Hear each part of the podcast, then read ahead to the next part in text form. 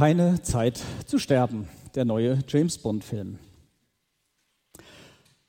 Es gibt ja schon eine ganze Reihe James Bond-Filme. Ich glaube, das ist jetzt der 25. oder sowas schon. Und ja, es war vielleicht die Idee, dass wir eben diesen James Bond-Film vom Titel her nehmen, um auch eine Überleitung zu dem Predigtext äh, zu finden, der vor 14 Tagen der vorgeschlagene Predigtext war. Ähm, ob James Bond oder irgendwelche anderen Actionfilme, die leben ja davon, dass die Bösen natürlich bestraft werden, die Guten gewinnen. Und im Laufe der Zeit ist das Sterben auch im Film perfektioniert worden, ähm, indem mittlerweile in Zeitlupe man die Patronen, äh, Quatsch, die äh, Geschosse halt eben fliegen sieht. Es ist blutiger geworden. Es vergeht kein Sonntag, kein Weihnachten, kein Ostern, an dem nicht Dutzende von Toten äh, Fernsehen präsentiert werden. Eigentlich ist Sterben überall präsent in unserem ganzen Leben.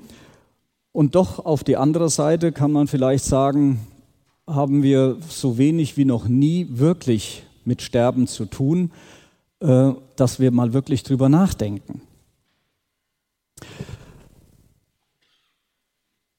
Ein anderes Sterben begegnet uns nämlich alltäglich, nämlich das in Corona-Zeiten.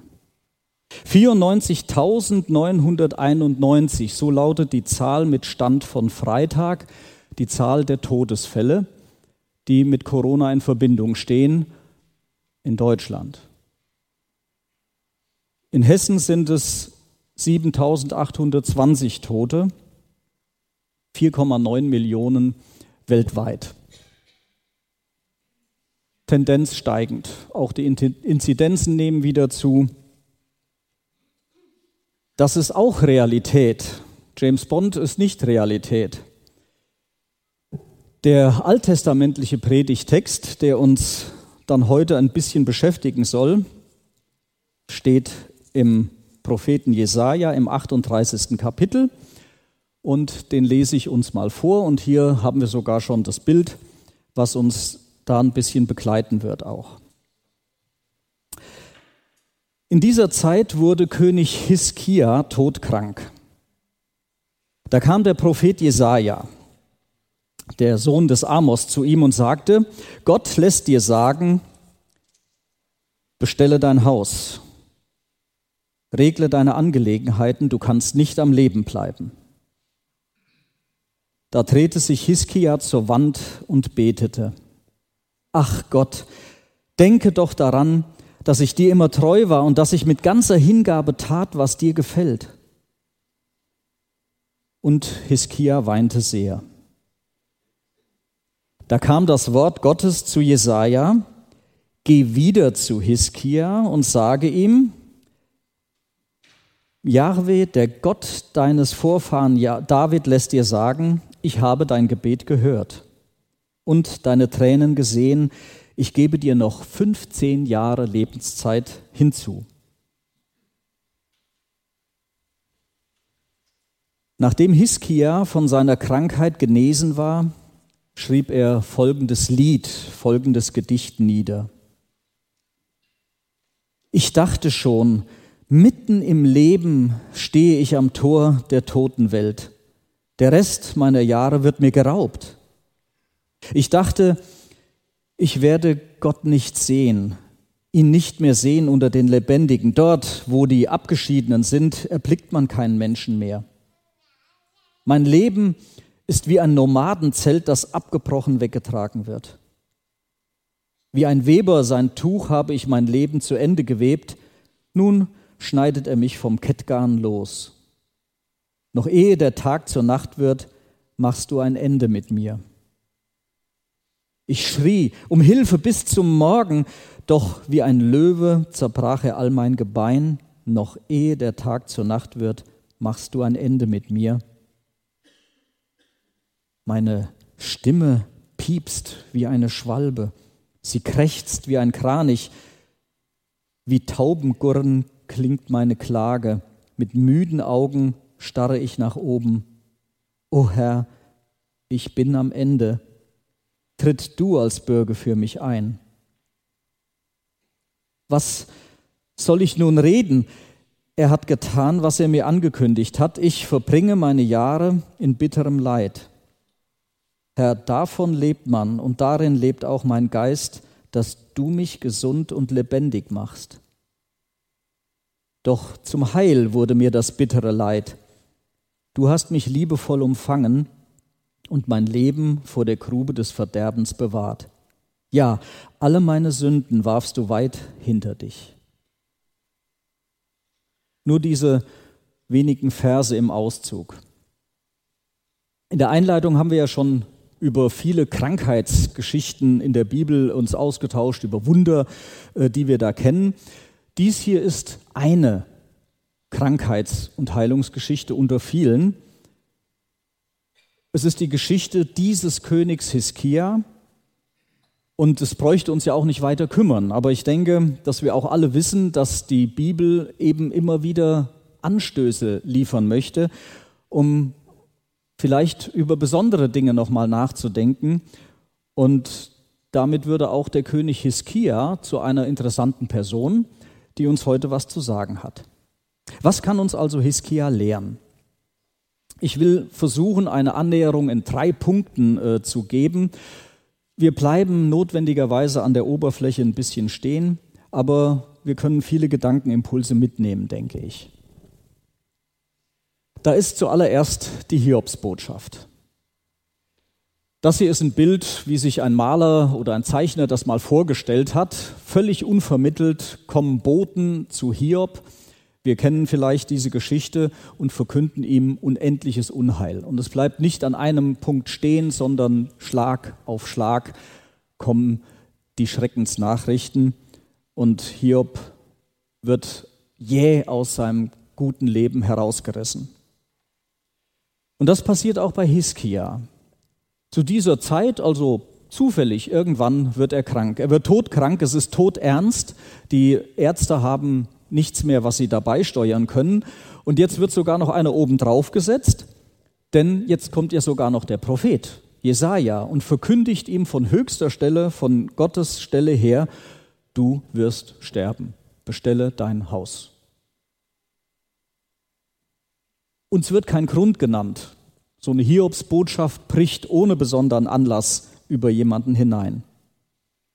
Und Hiskia ist geschockt. Schlagartig ist er ganz einsam und allein und kann sich nur zur Wand drehen. Beim Sterben ist jeder der Erste, heißt es. Die heutigen Propheten sind wahrscheinlich mehr die Ärzte. Wenn eine Diagnose gestellt wird, vielleicht die Krebsdiagnose. Wir können leider nichts mehr für sie tun. Wir sind mit unseren Möglichkeiten am Ende.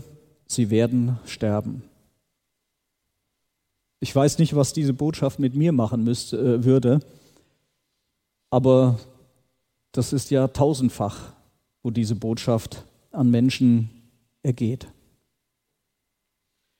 Auch heute gibt es natürlich bei uns die Hiobsbotschaften. Was sind deine oder meine Hiobsbotschaften? Wovor habe ich Angst? Ist es die Arbeitslosigkeit, die mir vielleicht verkündet wird? Äh, oder eben die Krebsdiagnose, Parkinson, Krankheit, der Tod eines lieben Menschen und ich kann nichts tun. Man kann sich so schlecht auf Hiobsbotschaften vorbereiten. Wie reagieren wir? Ich glaube, dass wir meist gar nicht so an den Tod denken. Corona? Mich wird es doch wohl schon nicht treffen. Und wenn es mich trifft, dann doch wahrscheinlich nur in der harmlosen Variante. Krebs? In der Familie liegt kein Krebs so weit vor. Das wird wohl an mir vorbeigehen. Ich komme aus einer kurzen Urlaubsreise wieder ja, die tödlichen Unfälle, die passieren mir doch nicht. Ich bin in einen Stau hineingekommen, wo ich dann am Radio gehört habe, dass ein tödlicher Unfall war. Aber mich trifft es doch nicht. Vielleicht bin ich genauso wenig darauf vorbereitet wie Hiskia, wenn mich diese Todesbotschaft trifft oder diese Hiobsbotschaft. Und wir, wir haben doch eigentlich wie James Bond keine Zeit zu sterben. Es gibt noch so viel zu erleben, so viel zu tun, so viel zu konsumieren. Ja, es gibt eine ganze Reihe Bücher, tausend Orte, an denen man gewesen sein muss, bevor man stirbt, oder welche Urlaubsreisen man unternommen haben muss. Ähm, und deswegen gilt, glaube ich, auch an uns diese Aufforderung des Textes, bestelle dein Haus. Da steht Jesaja vor Hiskia, der auf dem Bett liegt. Der Hofstaat, die Ärzte, die stehen daneben, aber doch irgendwie in etwas größerer Entfernung. Nur Jesaja steht eben ganz nahe an Hiskia dran, aber er spendet auch keinen Trost. Er muss ja die Todesnachricht verkünden. Hiskia ist alleine. Was tut er im Angesicht seines Sterbens? Ich habe mal ein bisschen was aus diesem Bild herauskopiert wo wir ihn sehen, wie er dort todkrank auf seinem Lager liegt. Da liegt er schon im Halbdunkeln so ein bisschen, ja. Der Oberkörper ist im Dunkeln, das Gesicht ist schon zur Wand gewendet. Hiskia weinte sehr, so heißt es in Vers 3. Und ich denke, das ist eine völlig normale Reaktion. Weinen, klagen, jammern, das ist völlig normal. Warum ich? Warum so? Warum jetzt? Das sind diese Fragen, die quälen und die gestellt werden und auf die man keine Antwort findet. Und Hiskia verfasst ja ein Lied, ein Gedicht über das, was ihn da so, so dann getroffen hat. Ja, und dort reflektiert er das nochmal in Vers 10 beispielsweise. Ja, da sagt er, ich dachte schon, mitten im Leben stehe ich am Tor der Totenwelt. Ja, Wieso? Mir stehen normalerweise doch noch 30 Jahre zu, mitten im Leben. Warum, Gott? Warum? Warum ich? Warum jetzt? Er schreit um Hilfe in Vers 13. Er schildert, wie er sich fühlt, ja, wie ein Nomadenzelt wird sein Leben abgebrochen. Wie ein Weber sein Tuch fertig gewebt hat und dann losschneidet, wird er auch fertig abgewickelt. Das ist eine Achterbahnfahrt der Gefühle, die er beschreibt.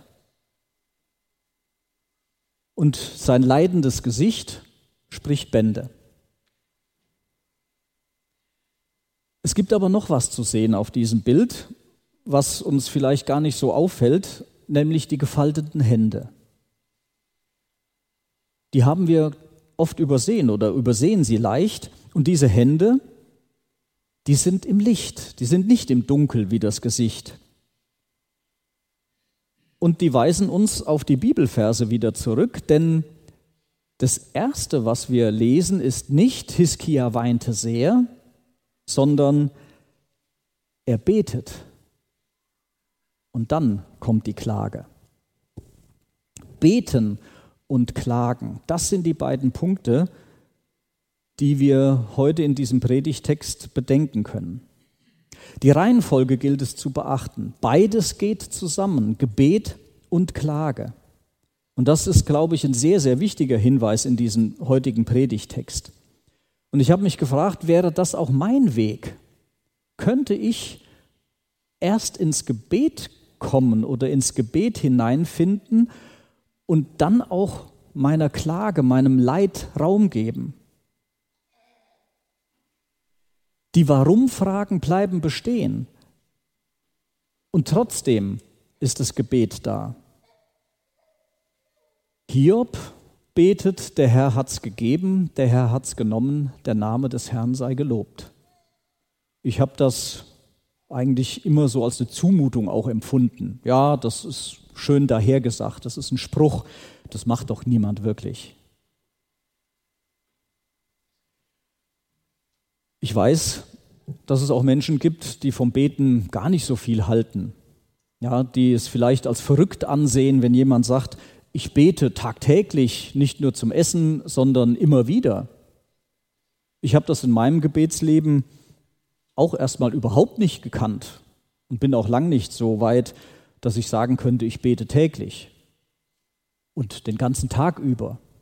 Ich habe eine gute Freundin, die hat zum Beispiel gesagt, ja, ich habe mir das zur Angewohnheit gemacht. Irgendwann hat es Klick gemacht und ich kam darauf, dass ich beten kann, wann immer und wo überall ich will. Ja, und sie betet beim Bügeln. Sagt, beim Bügeln habe ich Zeit. Ja, das geht weitestgehend automatisch. Und dann gehen mir Gedanken durch den Kopf an irgendwelche Leute und dann mache ich diese Gedanken zu einem Gebet. Andere sagen, bevor ich mir irgendwelche Hits, die ich sowieso nicht mag, am Radio anhöre, kann ich mir auch Lobpreismusik oder irgendwas anderes auflegen. Dann bete ich im Singen, in der Musik. Man kann auch vor der Ampel beten, statt zu popeln. Und wir wissen aber auch, dass das tägliche Gebet nicht selten ein harter Kampfplatz ist. Ich habe viel auf diesem Kampfplatz schon verloren. Gebet bleibt oft auf der Strecke. Und dann wäre es aber ein Riesengeschenk, wenn ich in Notzeiten doch wieder auf das Gebet zurückkommen kann. Und wir kennen ja auch den Spruch, Not lehrt beten. Dann auf einmal sind wir wieder auf etwas ganz anderes ausgerichtet. Petrus gibt uns den Tipp, all eure Sorge werft auf ihn, denn er sorgt für euch. Statt alles Leid, alles Sorgen, allen Frust, alle Ängste in sich hineinzufressen, dürfen wir das alles im Gebet aussprechen. Man darf sich auskotzen. Bestelle dein Haus heißt also mit sich selbst und mit Gott zurechtkommen und Hiskia versucht das.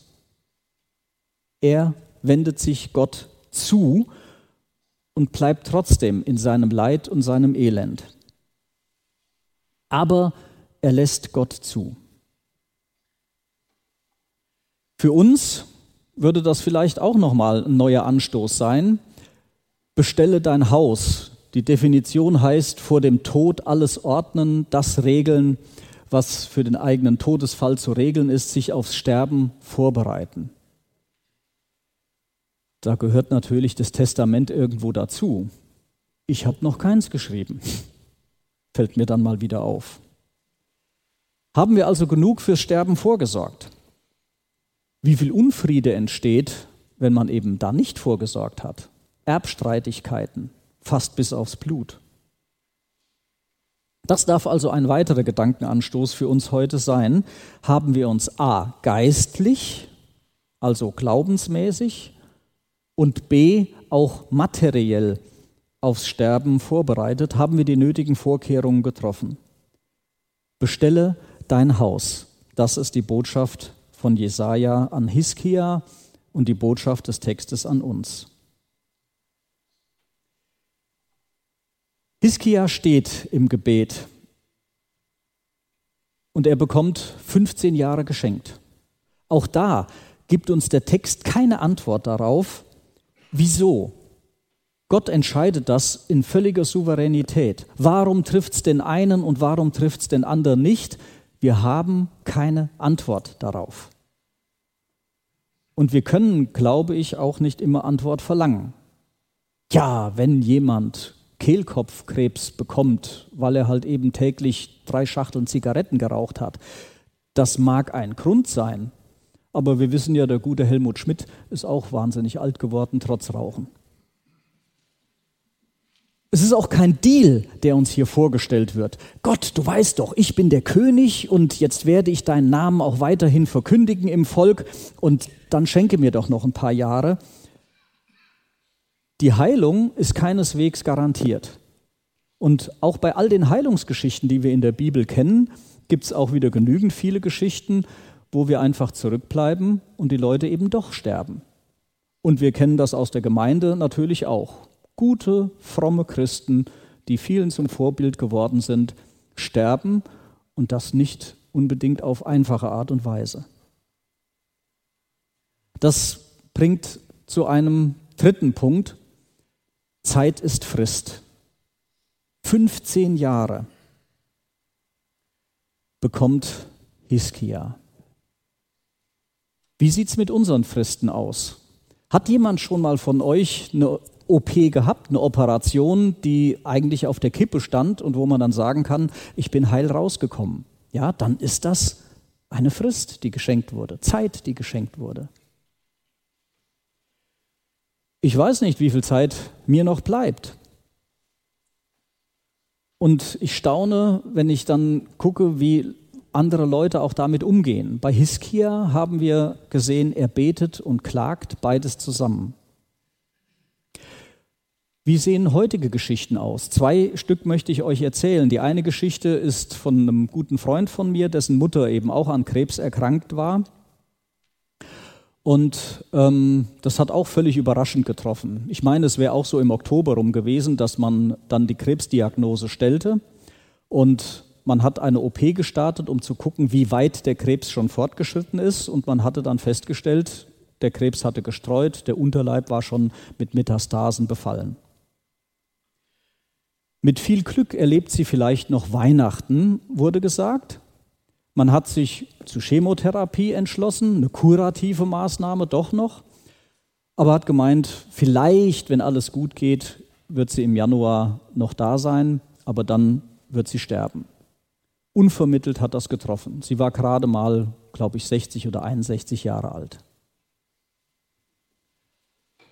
Die Gemeinde war geschockt, hat angefangen zu beten und komischerweise, wie das sonst noch nie war, bestand, ohne dass jemand das abgesprochen hätte, eine große Einmütigkeit, um Heilung zu beten. War eigentlich völlig unüblich. Ja, um Heilung wurde eigentlich damals so gut wie nie gebetet, nur dass es besser wird, ja, und wenn so kleine Heilungen da sind, das schon. Die Zeit geht dahin, es wird Dezember, es wird Januar, es wird Februar, es wird, glaube ich, März oder es war halt eben noch im Februar und man hat eine Kontroll-OP vorgenommen und hat im Unterleib keinen Krebs mehr gefunden. Ja, es war eine Heilung, ohne dass es die Ärzte erklären konnten. Zwei Jahre später kam der Krebs wieder und die Mutter meines Freundes starb. Wieder war die Gemeinde da und hat gesagt, wollen wir wieder um Heilung beten, aber irgendwie war es keinem mehr so richtig auf dem Herz. Und die Mutter selbst, die hat gesagt, es ist gut, es ist gut. Ich habe Gott erlebt, schon vor der Krankheit. Ich hätte auch vor zwei Jahren schon gehen können. Danke für alle eure Gebete. Es hat mir gut getan, ich habe es gespürt und sie konnte in Frieden gehen. Einige Jahre später habe ich dann von ihrem Mann, also dem Vater meines Freundes, dann eine andere Geschichte noch erzählt bekommen, nämlich bei der ersten Krebsdiagnose ist er auch ins Gebet gegangen und hat zu Gott gebetet, Herr, lass sie mir doch wenigstens noch zwei Jahre. Ja, und sie ist fast auf den Tag zwei Jahre später verstorben. Es gibt keine Antwort, kein Warum ist das so gewesen und nicht anders, aber es ist eine Tatsache. Sie konnte gehen. Sie hatte zwei Jahre Frist und dann starb sie. Eine andere Geschichte, viel, viel kleiner, geschehen in einem kleinen Hauskreis. Auch eine gute Bekannte von mir, heftig von Krankheit betroffen, MS. Äh, immer wieder kamen dann auch die Schübe, große Rückenschwierigkeiten. Nach einem Hauskreis war es auch der Fall, war ich jetzt selbst nicht dabei, aber äh, sie hat es mir dann auch erzählt wurde auch spontan beschlossen, dann lass uns doch einfach darum bitten und beten, dass dein Rücken nicht nur besser wird, sondern dass die Schmerzen jetzt gerade weg sind. Und womit keiner gerechnet hatte, das kleine Wunder geschah, sie hatte tatsächlich keine Rückenschmerzen mehr, unmittelbar sofort. Fassungslosigkeit bei den paar Leuten im Hauskreis. Es dauerte, glaube ich, so um die 14 Tage oder drei Wochen. Dann kamen die Rückenschmerzen so langsam wieder und dann hieß es, wollen wir wieder drum beten? Und die gute Christa sagte, nee, das reicht mir. Diese Erfahrung, Gott einfach nochmal anders erlebt zu haben, reicht mir aus. Ich weiß, dass Gott kann, aber das muss gar nicht sein. Ja, und seit dieser Zeit trägt sie alles das, was sich mit der fortschreitenden Krankheit verbindet, in einer unfassbaren Art und Weise ähm, und hat ihr Haus insoweit bestellt.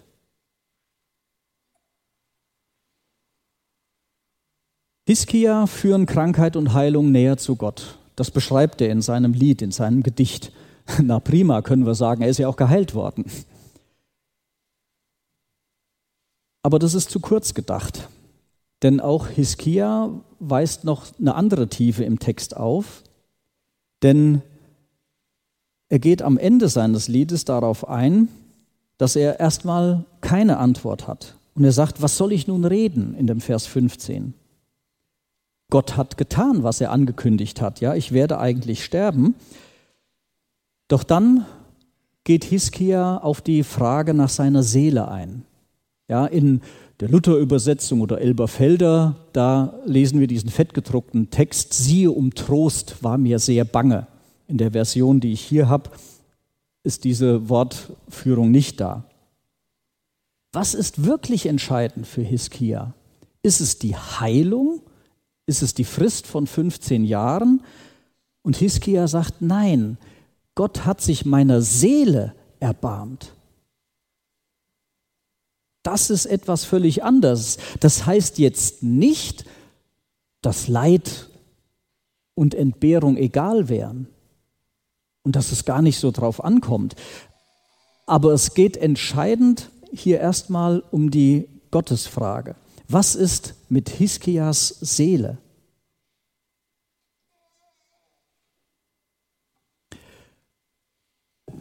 Sollen wir jetzt auch alle näher zu Gott kommen, indem wir alle zu Mönchen und Nonnen werden? Nur noch im Gebet verharren? Ich denke, das ist Quatsch. Aber unser Fokus, der soll anders werden. Der Fokus soll darauf gerichtet werden, ob wir auch unsere Seele, unsere Frage, wie wir zu Gott stehen, geregelt haben. Das Geistliche kommt zuerst, dann erst das Materielle. Meine Zeit steht in deinen Händen, haben wir ganz am Anfang gesungen. Wunderschönes Lied. Hiskias Zeit stand auch in Gottes Händen. Wie ist es mit meiner Zeit? Meine Uhr tickt, eure Uhr tickt. Wie gehe ich mit meiner Zeit um? Kann ich auch dem Leid, dem Sterben begegnen oder kann ich es noch nicht? Niemand sagt, dass es einfach wäre, sich damit zu beschäftigen, mit der Frage nach Schuld und nach Erlösung. Es ist auch für Jesus nicht einfach gewesen, am Kreuz zu verrecken. Also, noch ist Zeit, noch ist Frist. Und wir bekommen die Frage wieder neu gestellt, glauben wir das? Glaubst du das? Ich möchte beten.